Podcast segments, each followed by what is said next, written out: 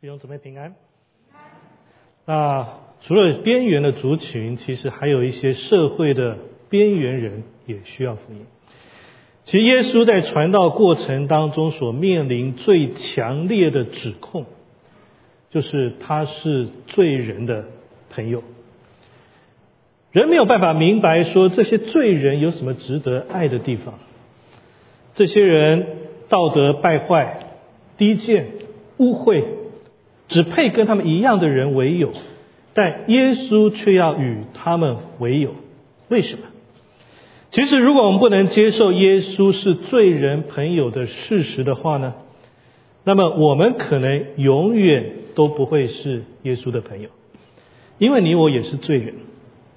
而信耶稣并不只是让我们生活的更好的方式之一，其实信耶稣是承认我们有罪。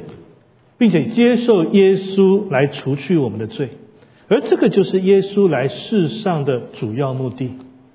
我们一起来念这一段经文好吗？在提摩太前书一章十五节，请基督耶稣降世为要拯救罪人，这话是可信的。但弟兄姊妹承认我们有罪，目的不是让我们感觉很糟。事实上，你会发现，让我们感觉很糟的原因是我们一直还活在罪的当中，这个才是感觉很糟的原因。但是，只要我们勇敢的去辨认我们生命当中的罪，我们将被上帝所邀请，走向一条脱离那个罪恶跟重担的回家之路。今天我们要从一个很熟悉的比喻来谈谈家庭。我不谈人的家，我谈神的家。因为我相信一条属灵的原则，就是与神的关系正确，与人的关系就会正确。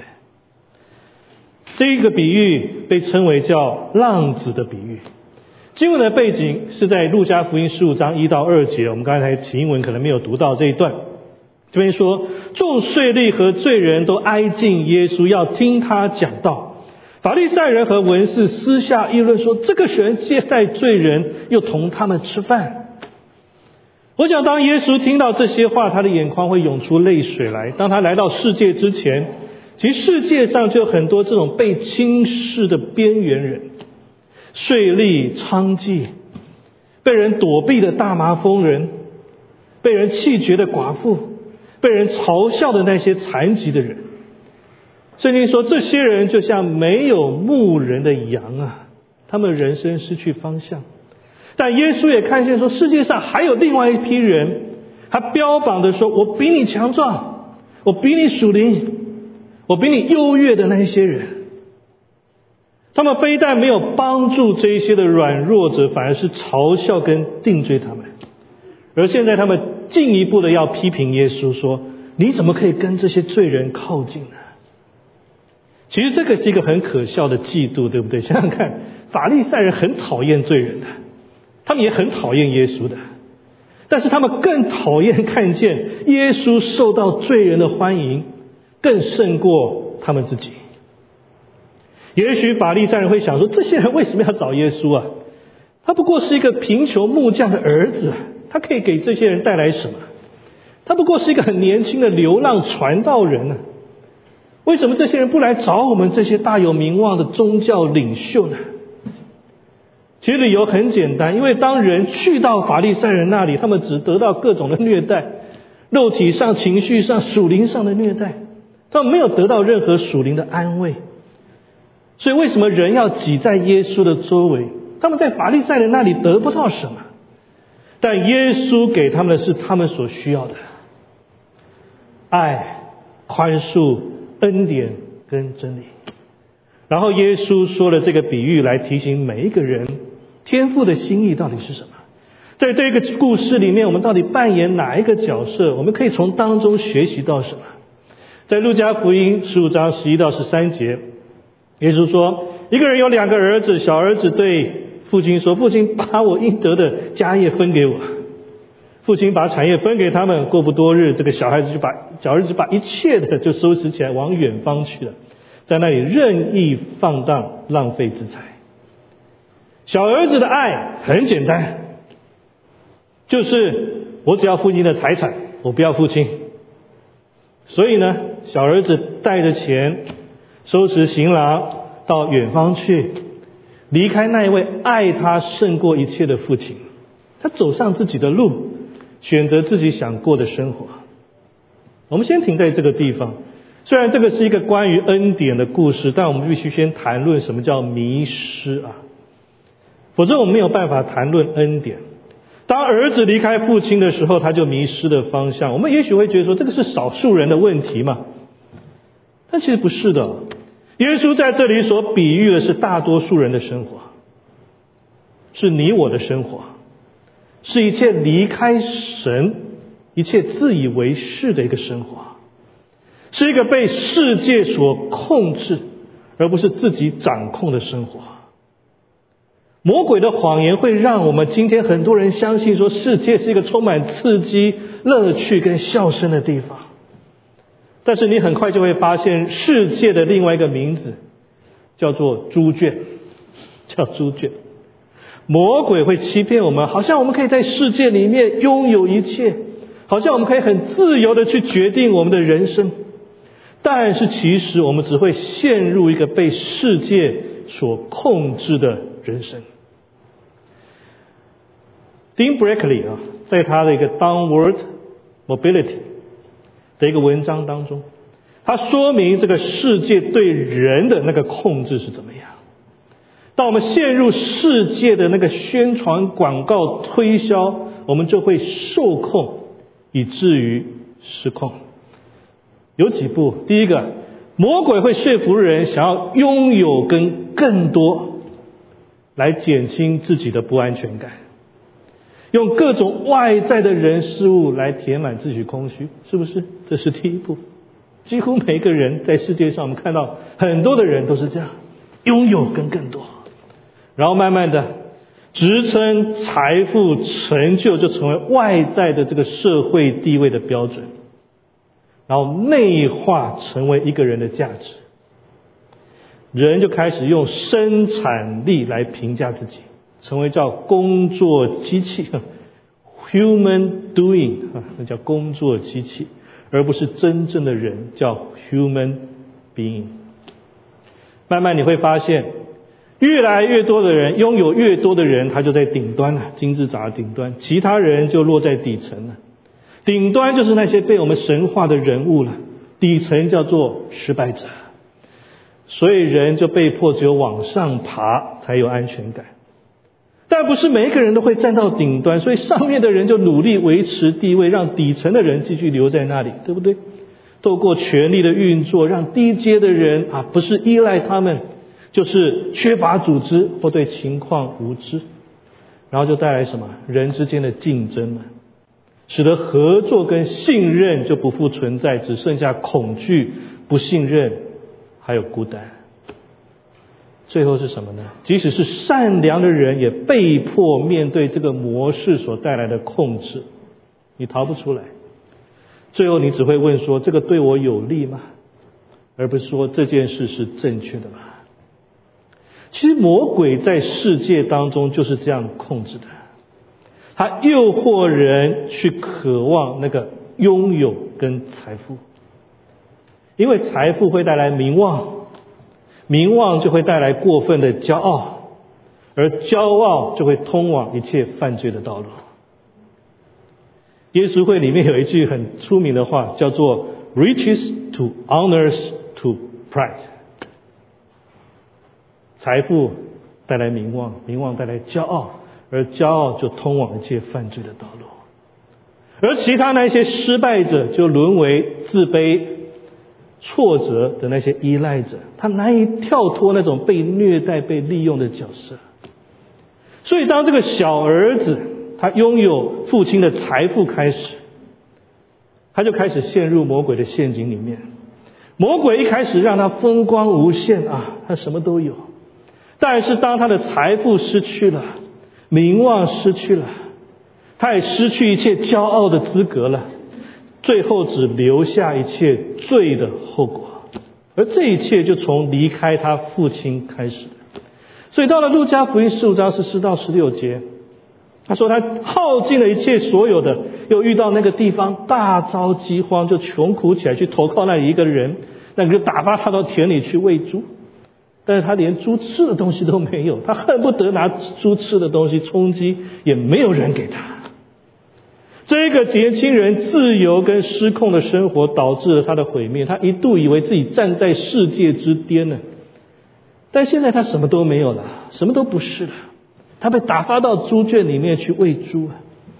对犹太人青年来说，这个是最糟的工作，因为犹太人认为猪是不洁净的。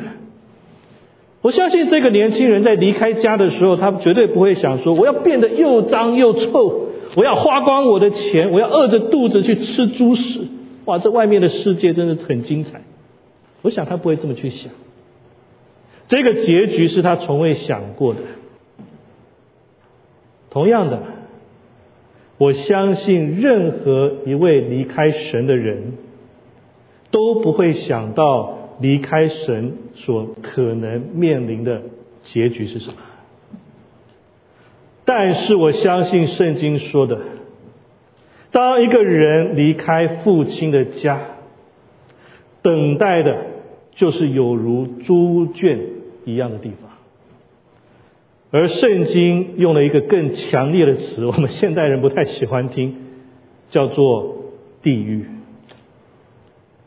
但是不管你相不相信地狱的存在，如果现在就能够避免进入地狱的任何可能性，如果现在就可以选择一条不一样的路，那我们为什么一定要执意的赌上自己的未来？去体验那个地狱的景况呢？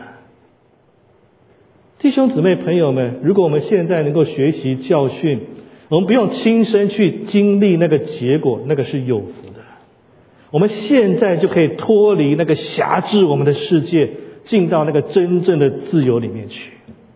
我们看看浪子是怎么样脱离这个困境的。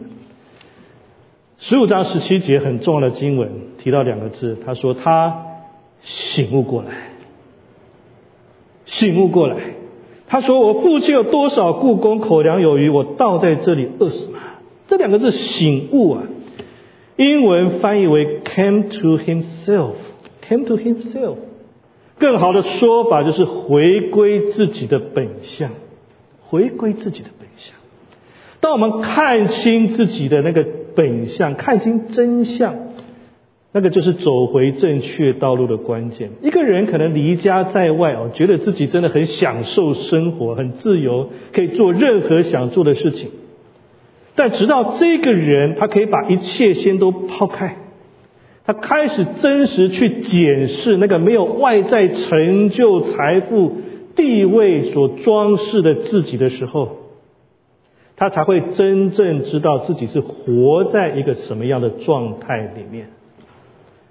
对小儿子来说，当他在家的时候，父亲对他的爱是很遥远的，而他对父亲的爱就更遥远，因为他是往外去寻找自我，用外在来建立自己的价值。他一心想要离家外出啊，而当他到了远方之后，那些外在所拥有的慢慢失去之后，他才开始向内去寻找自我，他回归自己的本相，醒悟了。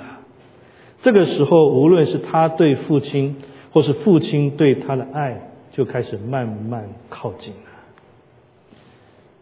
所以，当这一个醒悟的年轻人看着自己所在的猪圈啊，他就开始想起家的美好，他想要回家了，他要放下他的自尊，离开那个肮脏的猪圈、罪恶的生活，他要踏上一条本不应该那么遥远的回家路啊。但是他不想悄悄的溜回家，好像假装什么事都没发生。他带着一个真诚忏悔的心，要回去向他的父亲承认他的罪。所以他说什么？他说：“我要起来，到我父亲那里去，向他说：‘父亲，我得罪了天，又得罪了你。从今以后，我不配称为你的儿子，把我当做一个故宫吧。’弟兄姊妹留意啊，一个人可以在生命当中说的最困难。”但也是最近前、最有盼望、也最值得佩服的话，就是我不好，我错了。但今天没有太多人可以这么说，因为有些时候，即使我们犯错了，我们回头又会说：“我错了。”但是没有人是完美的嘛，或者说我错了，但你的错也不比我的错更更小啊。或者我们会说我是错了啊，但是你要知道我会这么做的原因。我们有很多的借口，但是这个年轻人没有为他的罪找借口，他要向他的父亲直接去承认错误。当他离开家的时候，他无比的光荣，但是他现在身心俱疲。对他来说，可能最困难的事情就是看着他父亲的眼睛说：“爸爸，我在这里，我得罪了上帝，也得罪了你。”这个很不容易，但是这个是真正的悔改。弟兄姊妹朋友们，这个是世界上最难做的事情。但是当我们这么做的时候，不管是向人还是向神。我们都会得到世界上那个最珍贵的礼物，得到赦免，还有得到重新被爱的那个机会。Wilbur Chapman 啊，这个是一个牧师，他曾经讲述一个宣教士朋友的故事。有一次主日呢，这个宣教士他以浪子的比喻布道。这个时候门开了，有一位年轻人就溜进了最后一排的座位。当牧师发出邀请，这个年轻人接受耶稣为他的救主。后来牧师就问他说：“哎，告诉我你的故事是怎么样？”这个年轻人回答说：“我就是你说的那位浪子。我的家在纽约，在那里我有世界上对我最好的父亲跟母亲，但是我得罪了他们。”当我离开家的时候，我发誓我再也不回家了，除非我能够以基督徒的身份回去，或者是我的尸体被抬回家。大家说完他的故事，牧师就建议他说：“你为你的父母写一封信给他吧。”所以第二天早上，他写了一封信，告诉他的父母，他们已经他已经接受了耶稣。他的信十天之后才收到回音，他很兴奋的打开信来读，他的眼睛就充满泪水。信中就写着说：“亲爱的儿子，你无法想象，当我得知你接受耶稣之后，我的内心有多么激动。它冲淡了我的悲伤啊！因为就在你说你成为基督徒的那一天，就在我几乎可以估算的同一天时间里面，你可怜的父亲就要回天家了。”在那一天的当中，我一遍又一遍的听到你的父亲都为你祈祷，说：“亲爱的天父，救救我的儿子吧。”到了晚上，他临死的时候，还是祈祷上帝能够救你。那封信最后一句话说：“我的儿子，你今天是基督徒，那是因为你的爸爸一直没有放弃你，一直没有放弃。”就像这个父亲啊，天父也永远不会放弃他的孩子，他等待着，等待着你回到他的面前。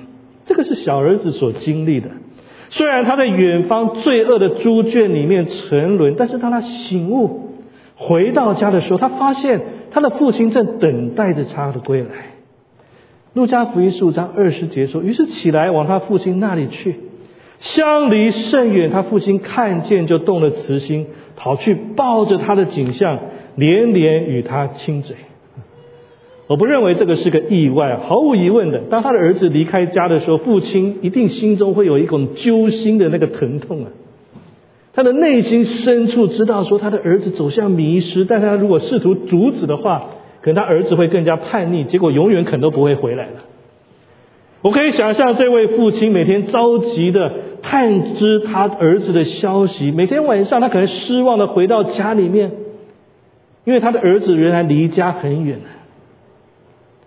但是这一天，当他凝视着儿子多年前离家的那一条道路的时候，他看见一个孤独的身影慢慢在那个路上走过来。我想，这个父亲可能脑海里想说：“这个是他吗？真的是他吗？”他记忆中的儿子是开着一辆保时捷，穿着一套阿玛尼的西装，然后还带着一颗钻戒。他离开了家。当他离开的时候，又帅又挺拔，洋洋得意，好像拥有全世界。但是他现在他看到一个人光着脚走路回来，他的脚在流血，很痛。他穿着破衣烂裤，他头发脏兮兮的，没有刮胡子，邋里邋遢的。他看到一张很苍老的脸呢，一张沉溺在罪恶当中的脸呢，弯腰驼背，臭的像他刚离开的那群猪一样的。但父亲远远就认出了这个年轻人，他就大叫啊：“这个是我的儿子，这是我的儿子！”他放弃一个父亲所有的骄傲，他跑去拥抱他的儿子。我想要让你明白啊，父亲跑到儿子的面前拥抱他、亲吻他，甚至他的儿子都还没来得及说：“父亲，我得罪了天，也得罪了你。”但是对父亲来讲，儿子什么都不用讲，最重要是他回来了。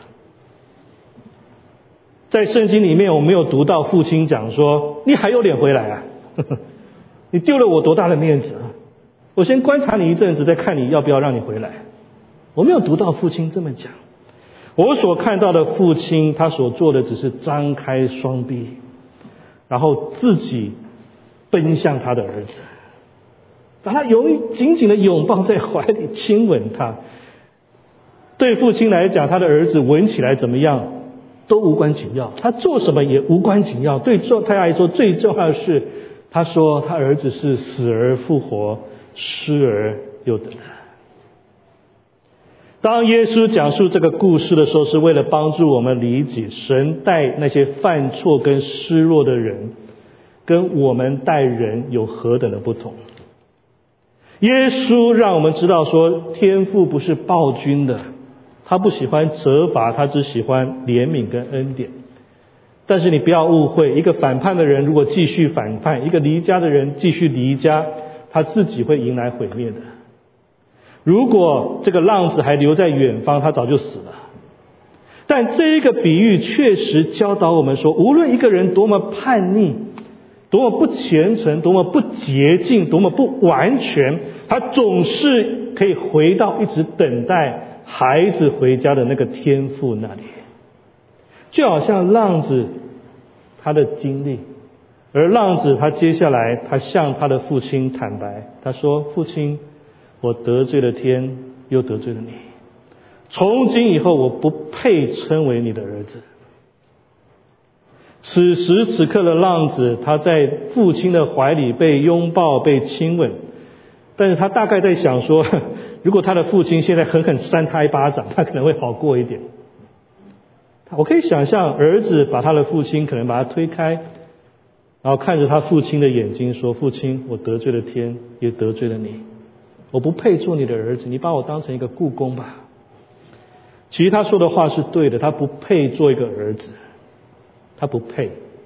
他的父亲对他多好，他给他儿子一个家，给他所有的爱，但是儿子所做的一切却是忽略父亲，离开了。所以对儿子来说，他也不期望得到宽恕啊，他只期望说有机会证明他自己的价值。他愿意当他父亲的故宫啊，他希望做一点好事情啊，来证明自己还有留在家的那个价值。但是父亲所给的不是儿子所期望的，父亲没有把他当成一个故宫，当成佣人，相反的，父亲完全恢复他儿子的地位。而这个就是圣经要挑战我们的一个很重要的地方。有些人可能会想说，我们可以接受上帝是仁慈的上帝，他会原谅这些罪人，但是我不认为这些人应该马上被接纳，除非他们能够证明自己的价值。They have to do something first，这个是我们人的概念，但这个就是人跟上帝最不一样的地方，对不对？所以弟兄姊妹，我很高兴你们不是我的上帝啊！你们也应该高兴我不是你们的上帝啊！因为我们待人的方式常常是复仇心切，对不对？世人不太喜欢给犯错的人第二次机会，甚至期待他们继续犯错，以至于可以踏着他们可以爬到更高的位置。即使有些人可能可以做很多的善事，但是许多时候。我们人施舍出爱心，也一并施舍出自己的优越感，对不对？的确，人可以给那些认定是很低下的、污秽的、不道德的、有问题的人一些帮助，但是愿意接纳活在自己的家里面，那个是另外一回事，对不对？但是上帝跟人是不同的，神是很真实的，主动拥抱那些愿意到他面前的任何人。弟兄姊妹朋友们，神不在乎你高矮胖瘦美丑学历经历财力或者身上有什么味道，神所在乎的是你真不真呢？有没有真实的去审视自己，真实的去面对他人，而且真实的去寻求上帝？他要的是那个真实的面对光景的人。弟兄姊妹，我所认识那些生命最真诚的人，不一定是那些极具成就或者声名远播的那些人。相反的，可能是那些从世界的标准来看一些毫不起眼的人，但是他们却有那个真诚，他们真实面对自己是不完美的。过去我在一间教会牧会啊，有一年来了一位白人的流浪汉。他其实并不邋遢的，其实还长得挺帅气的，但是他浑身味道。他没有要过钱，他手里拿了一本圣经，只想来教会。我邀请他到了英文堂，但是他拒绝了。很显然，他可能吃过一些闭门羹。后来我就让他来到中文堂，进入到会堂里面。那虽然有些弟兄姊妹不说，但是可以明显感受到他们的不舒服。他就坐在最后一排，离开别人很远的地方。爱宴的时候呢，我拿了一份餐，请他到我的办公室里面吃。吃饭的时候，他很兴奋，拿出他的笔记，那是他听到的笔记，他根本不懂中文呢，但是他却兴高采烈的说：“我听你讲到，我知道你在讲什么。”他我听到你讲耶稣对吧？耶稣，说我爱耶稣，I love Jesus。后来还偶尔会来拜访，一些同工称呼他为好朋友，他说是我的好朋友。我知道他的精神是有一些的异常的，他也知道说教会人多的时候，他的出现会造成别人的困扰。这个时候，他主日听完道，他吃完饭，他就坐在教会外面的人行道上面，拿出他的圣经在那里读。到我离开那间教会的最后一天，他突然出现在我的面前。他说：“我听说你要离开了，我今天来跟你送别。”他说：“我自己也不知道未来会去哪里，也许我们永远不会再见面，但是我会记得你。耶稣爱你。”之后我从来没有见过这个人，但是我永远记得这位好朋友。人所看低、所轻视的一个流浪汉，但是在他的身上，我可以看见那一些有时候精神正常的人身上所看不见的那个真诚。他对自己罪的醒悟，对基督的渴慕，而且看起来好像是我接纳的他，其实是我自己被一个很真诚的朋友所接纳的。而天父所要的就是这样真诚的人，真诚对自己罪的醒悟，以及对神的渴慕。即使这样的人过去他很多的问题，他的罪恶极大。但是我们的天赋也要拥抱他跟亲吻他，这个就是浪子的故事如此美丽的地方，因为他让我们看见真正的上帝。当浪子向父亲承认自己的罪的时候，父亲就以最好的方式向他展示说，他不单被宽恕、被接纳，而且保持他儿子的地位。在路加福音十五章二十二到二十三节说。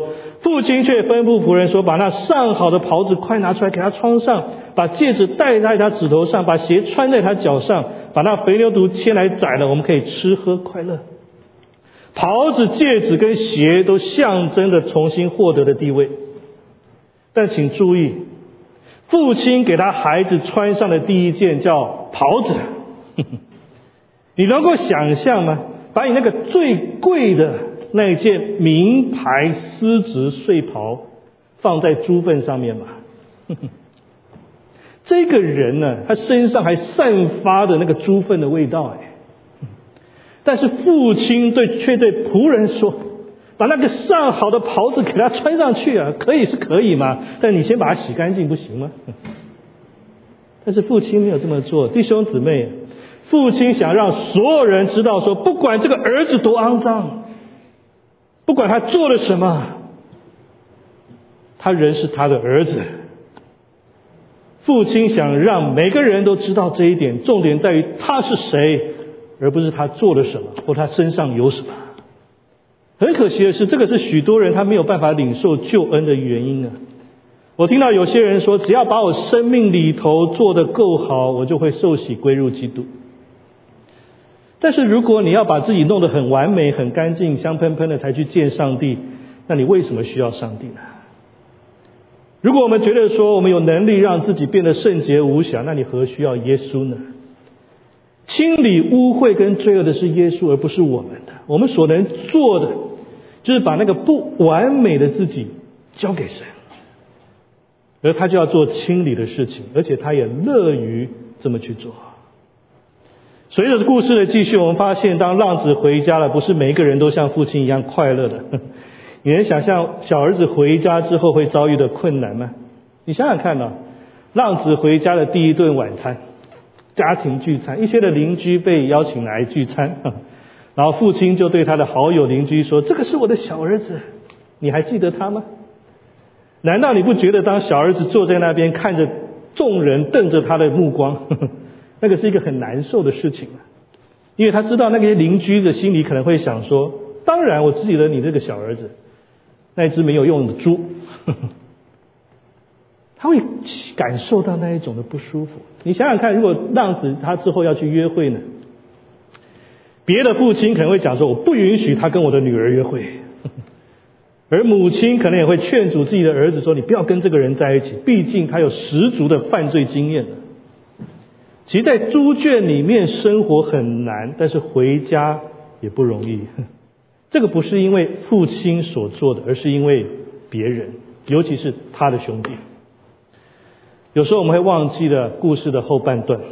那时大儿子正在田里，他回来离家不远，听见坐月跳舞的声音，就过就叫一个仆人来。问是什么事情？仆人说是你的儿子、你的你的兄弟回来了哦，然后呢，他的父亲就很快乐。大儿子的反应是他生气，他不肯进去，他的父亲就出来劝他。当这个小儿子在远方挥霍的时候呢，他的哥哥是留在父亲那里。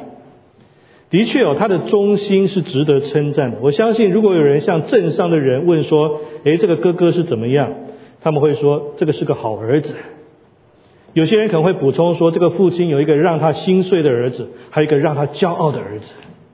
这个大儿子是一个优秀的、忠心的、可敬的一个年轻人，我要把我的女儿嫁给他。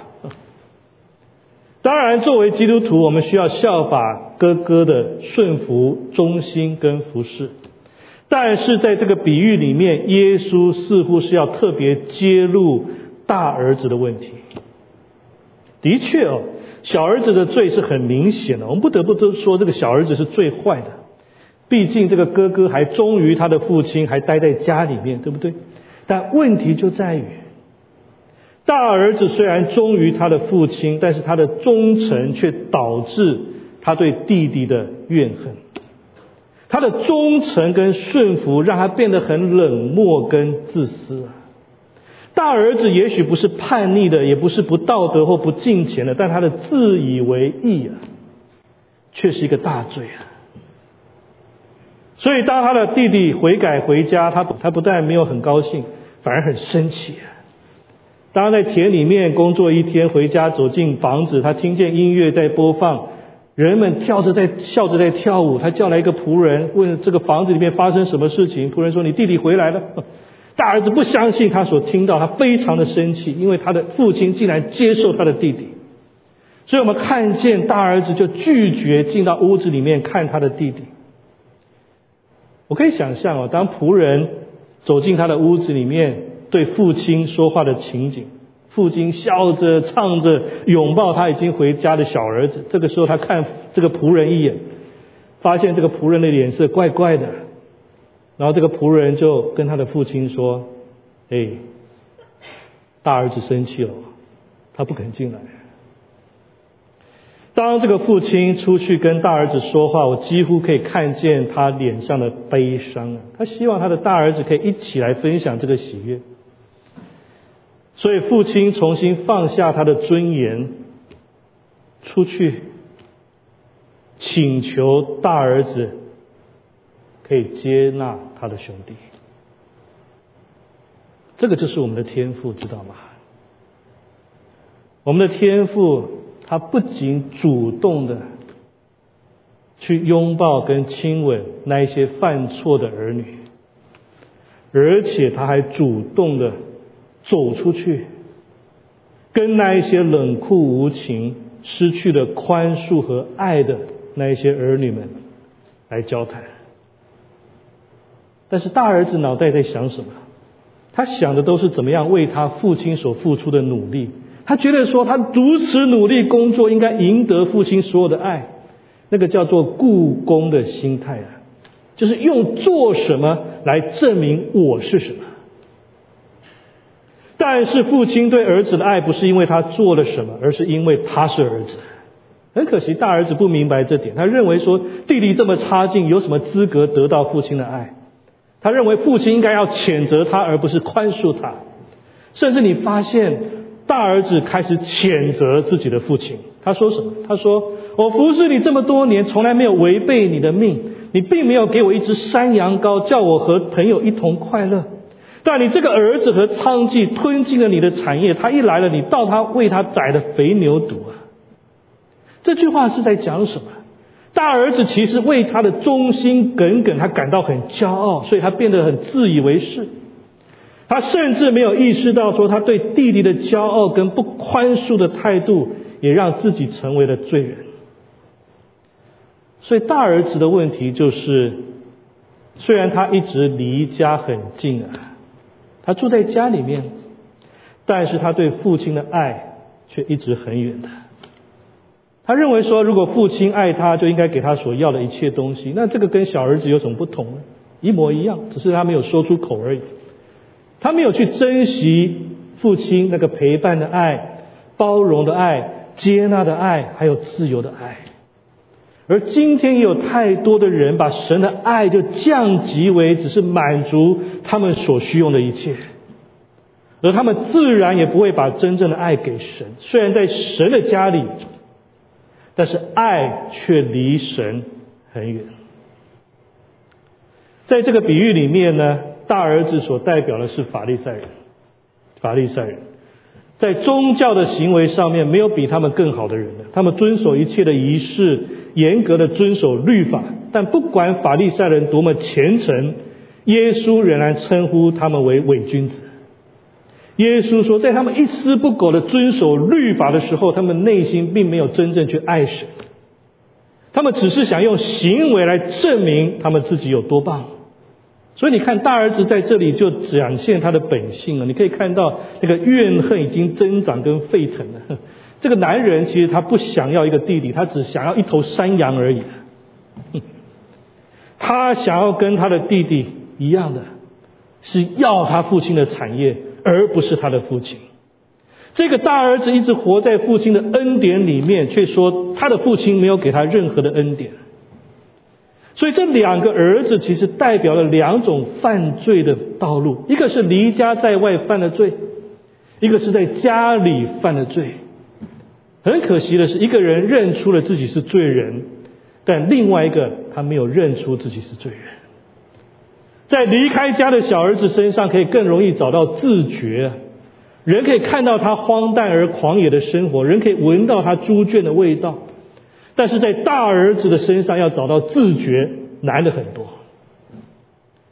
弟兄姊妹，今天在我们当中，大多数人都不是小儿子，我们很少出去浪荡，我们是在家里面的人。但有没有可能，我们的问题不是在远方，而是在家里呢？是不是我们要学习的是从大儿子身上去学习，而更胜于小儿子们？你有没有时？你有没有发觉，很多时候我们真的像宗教警察一样的？我们常常盯着别人的错误，即使对方已经改变了，但是还是念念不忘。有机会就再次提起出来。有些人也会像这个大儿子，冷眼看着那些犯罪的人说：“我不会被那些眼泪所欺骗。难道他们不知道他们玷污了教会吗？”在我原谅他们之前，他们要证明自己是值得被原谅的。他要变成我所期待的那个样子。毕竟，让教堂保持圣洁是我们的责任。很多人所关注的不是一个人的悔改，而是一个犯错的人所要承担的谴责而已。在他们那里，定罪是多于宽恕。他们乐于从别人口中听说罪人悔改。但是自己却不愿意宽恕那些得罪自己的人。不但如此，他们也不愿意看见别人以爱去对待那些对自己有所侵犯的人。就好像故事当中的大儿子，他不愿意原谅他的兄弟，他更不愿意他的父亲原谅这个弟弟。当然了，弟兄姊妹，神喜悦那些忠心顺服的基督徒，但是我们要明白。对神的忠心，绝对不会让一个人感到沾沾自喜，也不会让自己觉得好像我比别人更加的优越，或配得更多，或是属灵上更加的美好。相反的，弟兄姊妹，对神的忠心是带来谦卑、怜悯跟恩慈、宽恕还有接纳。最后，父亲对他的大儿子说。儿啊，你常与我同在，我切所有的都是你的，只是你这个弟兄是死而复活、失而又得的，所以我们理当欢喜快乐。回到父亲的身上，这位父亲，无论儿子是在家在外，他对儿子的爱始终很近；对小儿子，纵使时间拉长、空间拉远，那一份爱也从不改变。对大儿子，纵使好像无声无息，但于那个形式，但那一份爱是毫无保留。家有多远，爱有多近，其实都不是从身处何方来决定的，而是看我们心归何处。如果爱很近的话，家就不会遥远。小儿子因为父亲的所事所有，他是人虽然在远方，但是心却在家里，所以他走回回家的路。相反的，大儿子却因为自己的所事所有，呃，人在家里，但是心却在外面流浪，以至于他在门外黯然神伤。但宝贵的是，父亲还是给大儿子发出邀请。回家吧，进到家里面。是否能回家，关键在一个人的选择。弟兄姊妹、朋友们，不管你说在这个故事里面，我是大儿子，或者我是小儿子，或者你说我谁都不是，但即便如此，回到神的面前，仍然是唯一正确。并且会为你带来恩典的一条路。对你来说，神的爱依然很近，就像这个父亲一样。你的家也并不远，但是在于是你愿意接受天父上帝对你回家的邀请吗？你是否愿意吗？我们一起来祷告。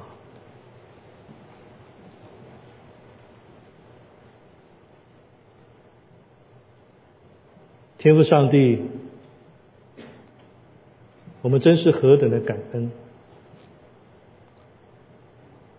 因为纵使有些时候我们真像那小儿子一样，我们过着自己的生活，我们紧抓着一切作为我们的价值，我们喜悦你所赐给我们各样的恩典、各样的财富。各样的帮助，各样的医治，许多时候更胜于在乎你自己。但主，你的爱却从来没有离开过我们。任何时候，当我们愿意回到你面前的时候，不管我们过去的信仰光景是怎么样，我们的生命光景是怎么样？我们是否虔诚？我们是否爱你？主，当我们每次回到你面前的时候，当我们承认我们的有限、我们的不完全、我们的缺失、我们的有罪的时候，你都拥抱着我们，你从家里奔出来，远远的看见就要过来拥抱跟亲吻我们。我们谢谢你的恩典。也许在过去，我们当中有些人是不认识神的，你不知道这位神，他在你生命当中一直在那条路上等候你回家。但不管你过去你是怎么样看待这位神，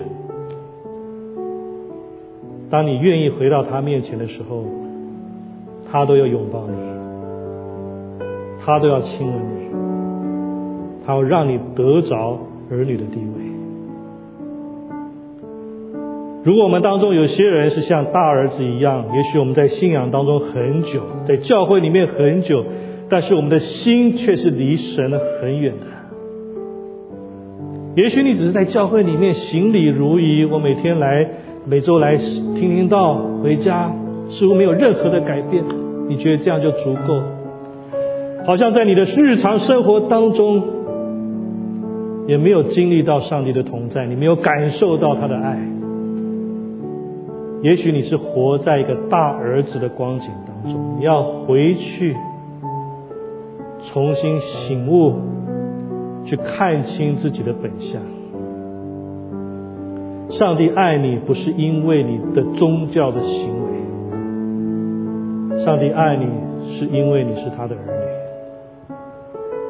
回到他的面前，回到家里面，接受他的爱，敞开自己去接纳别人的爱，去接纳别人，去宽恕别人。这个是大儿子能够得到释放的方式。当你说我什么都不是，我不知道我是谁。在这个时候，天父也要对你的心说话。你不知道你是谁吗？你是他所爱的儿女啊！回到家里面，回到他的面前，恢复在家里面的地位，恢复在家里面的快乐，脱去那个世界的捆绑、重担、罪孽那一些的压力。回到天父的面前，他要为你来付上这些代价，来承担这些的重担，与你一同行走这个前面的道路。天父上帝，我们谢谢你，你的爱不离不弃，你的爱常与我们同在，你的宽恕、恩典跟接纳也从不缺乏。当我们回到你里面的时候，愿主在这个时刻，你将你的爱就充满我们，将你的医治充满我们，将你的宽恕充满我们，将你释放的能力充满我们，使我们能够在家里面一同欢喜快乐。天父，这也是你所乐见的事情。谢谢你。我们如此祷告，都是奉靠我主耶稣基督的圣名。